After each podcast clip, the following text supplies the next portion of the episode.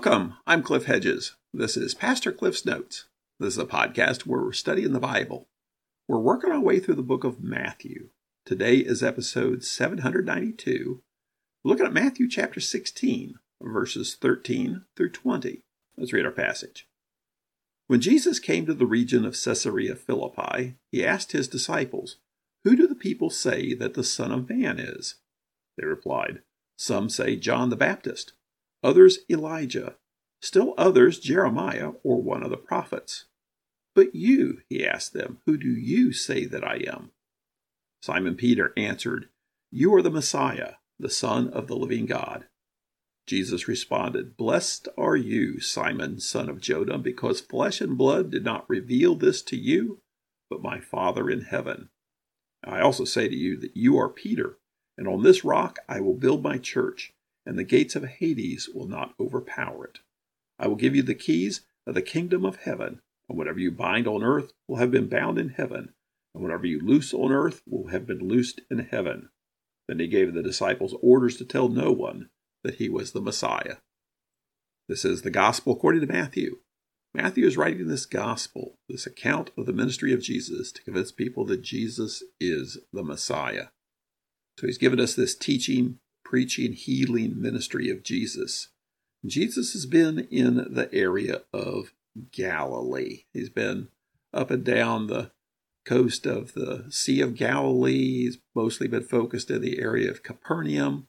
And now we're starting to see some branching out some. He made the little trip up to Tyre and Sidon to get away from things. They came back down, spent some time on the eastern shore in a Gentile area, crossed back over, had some interaction with the Pharisees and Sadducees from Jerusalem. Then he crossed over the lake again in the area of Bethsaida, and they're heading north. So we pick it up in chapter 16, verse 13. When Jesus came to the region of Caesarea Philippi, he asked his disciples, Who do the people say that the Son of Man is? Well, they're up in the area of Caesarea Philippi. That's like 25 miles north of the Sea of Galilee. It is not Jewish area at all. It is a completely Gentile area. And it's the furthest north they ever go in his ministries. And from here, they'll start heading south, spend a little bit more time in Galilee, but really heading toward Judea. Now, did they actually go to the city of Caesarea Philippi? Doesn't say. It just says the region of Caesarea Philippi. We don't see him interacting with any of the local people. It's just interaction with his disciples here. And here he gathers the disciples and asks them, Who do the people say that the Son of Man is? Now, he refers to himself as the Son of Man.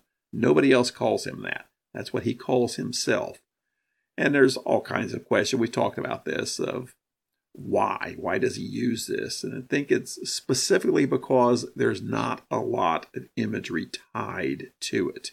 So he can use this as a Old Testament sounding title, but there's not a lot of public expectation that goes along with that. Because that's part of the problem is people are pouring their own understanding of expectations into him. And that's what he's asking now. Who do they say that I am? Verse 14 They replied, Some say John the Baptist, others Elijah, still others Jeremiah or one of the prophets.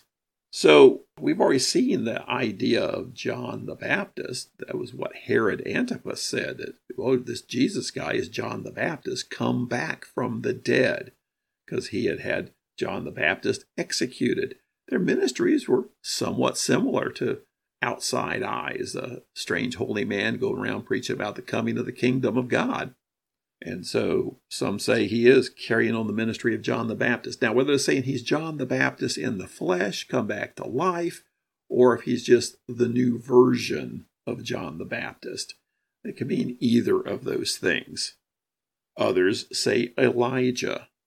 There was an expectation of a return of Elijah. Again, whether it's Elijah himself come back or somebody coming back in the, ministry of Elijah.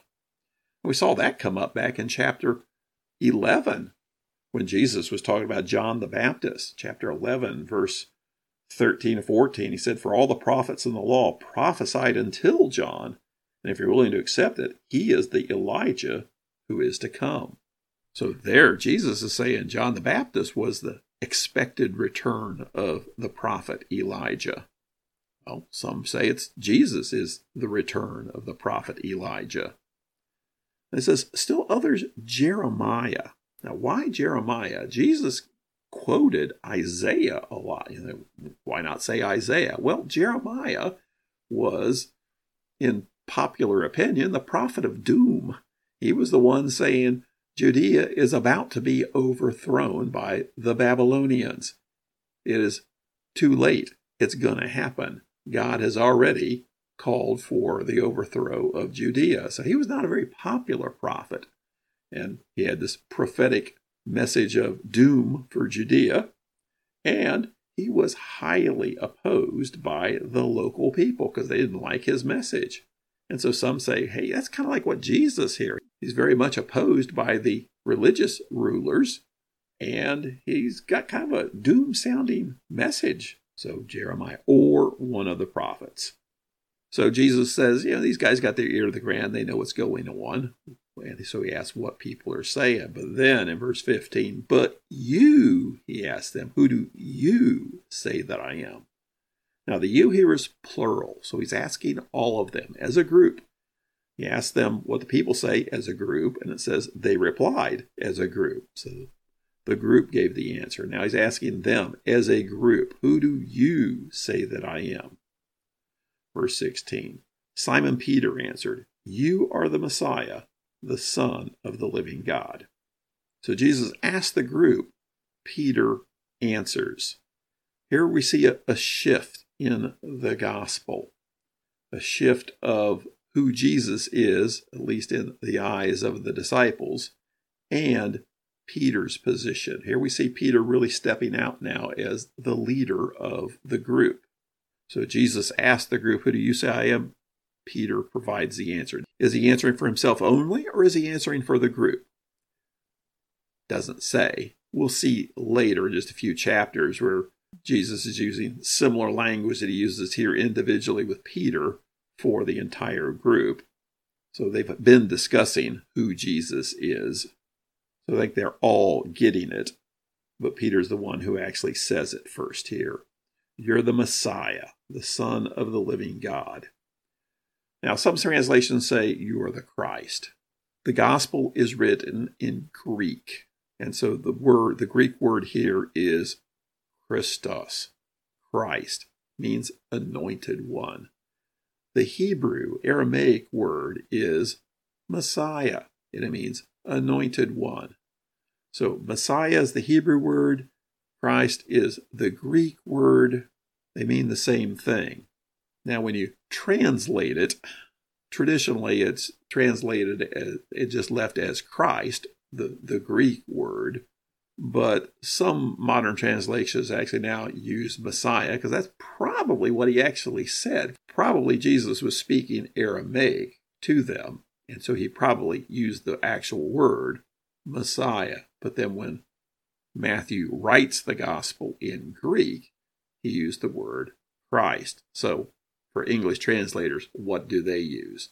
To purely translate it, you would just translate it to anointed one. But traditionally it's been kept as Christ, but sometimes they do actually use Messiah. Means the same thing. Verse 17 Jesus responded, Blessed are you, Simon, son of Jonah, because flesh and blood did not reveal this to you, but my Father in heaven. Now, here he's responding to Peter. Peter gave the answer. And so here he says, Blessed are you, Simon, because flesh and blood did not reveal this to you. And these yous are singular. He's speaking directly to Peter here. This goes back to what he was saying about disciples understand things, not because they're smart, but because things are spiritually revealed. He's saying you didn't figure this out based on what people told you, but this has been revealed to you spiritually by my Father in heaven. Now, verse 18 he says, And I also say to you that you are Peter, And on this rock I will build my church, and the gates of Hades will not overpower it. This verse and the following verse have been giving people trouble for a long time since it was written. What does all this mean? And there are a lot of arguments, a lot of theories, a lot of ideas, and far from consensus. So you can find a lot of scholarly articles written about this, and very few of them agree with one another. And, and some of it goes back to the language issue.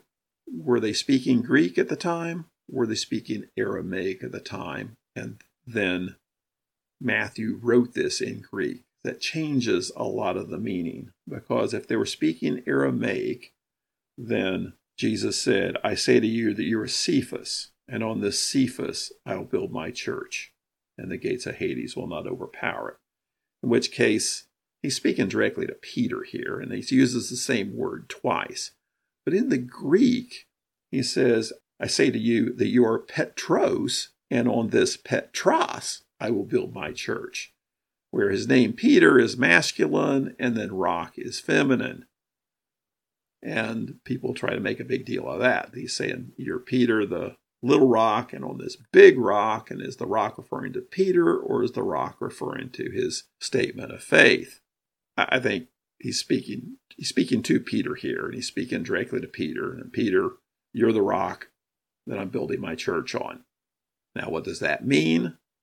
Peter's the leader. He's just stepping out here, and we see in this particular instance, Peter becoming the leader of the group. And from now on, he will be the leader of the group. He will be the leader of the early church. He'll be fairly soon in the book of Acts replaced by James as the leader of the church.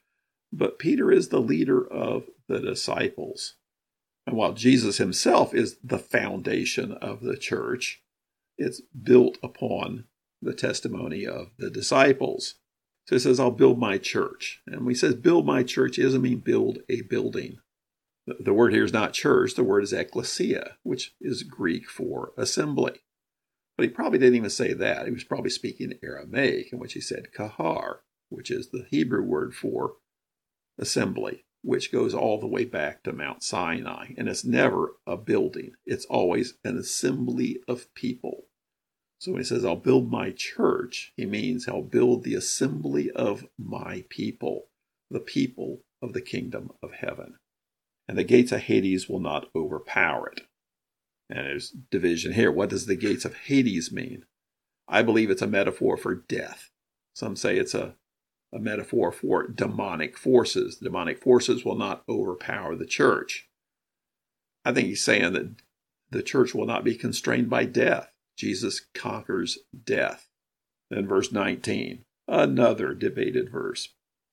I will give you the keys of the kingdom of heaven, and whatever you bind on earth will have been bound in heaven. Whatever you loose on earth will have been loosed in heaven.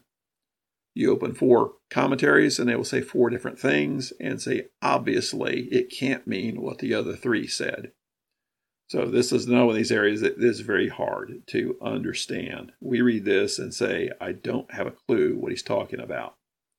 Some say there's an Old Testament picture here of the steward, who is basically the keeper of the storehouses to provide all the things needed.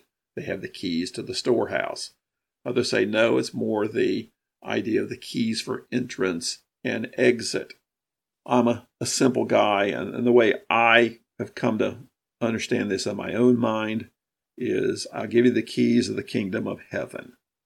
Well, what are the keys to the kingdom of heaven? How do you get into the kingdom of heaven? Via the gospel. And Jesus has given the gospel to the disciples. And that's the mechanism for people to enter the kingdom of heaven.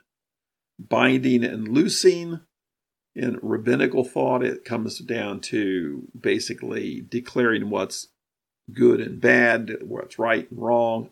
In my simple understanding, the way to understand this is what you do with the gospel has eternal significance. If you share the gospel with others and they receive the gospel and turn to Christ, they will be saved for eternity in heaven. If people do not hear the gospel or reject the gospel, then they will be lost for eternity in hell. And so, what you do with the gospel, the keys, has eternal significance. What we do with the gospel here and now in this life has eternal significance. And, and that's the way I understand this passage. Verse 20 Then he gave the disciples orders to tell no one that he was the Messiah. My big question here is why? Why is he keeping it a secret? Well, it's not that he's keeping a secret. I think it goes back to why does he call himself the Son of Man? I think it's because there's a lot of misunderstanding. We'll see in the next episode when Jesus says he's going to die and Peter says, No, you're not. Peter doesn't understand what the Messiah means. Peter's come to the understanding that Jesus is the Messiah, but he still doesn't have a full grip on what that actually means and how that's going to play out. So I think that's the issue is if people run around saying Jesus is the Messiah, they're immediately going to want to make him king because the Messiah is going to fix all their ills. And he's not ready for that yet. So they've come to the realization through a long, hard process that Jesus is the Messiah. But don't throw that label around. Let others come to that realization too. Now, we haven't seen Messiah yet much. We've seen it a few times. Back in Matthew 1, there were four verses where Matthew used the term Messiah, but he's using it editorially. This is the story of Jesus the Christ. Then in chapter 2, where Herod asks the scribes, Where will the Christ be born? And then in chapter 11, Matthew provides a commentary, and John the Baptist had heard what the Christ was doing. So this is the first time we've seen somebody in the story actually apply it to Jesus. This makes a significant shift in the direction of the gospel, where we're now seeing people actually applying the word Messiah or Christ to Jesus. And we're seeing Peter coming out as the leader of the disciples. Thanks for joining me. Join me again next time So continue working through Matthew.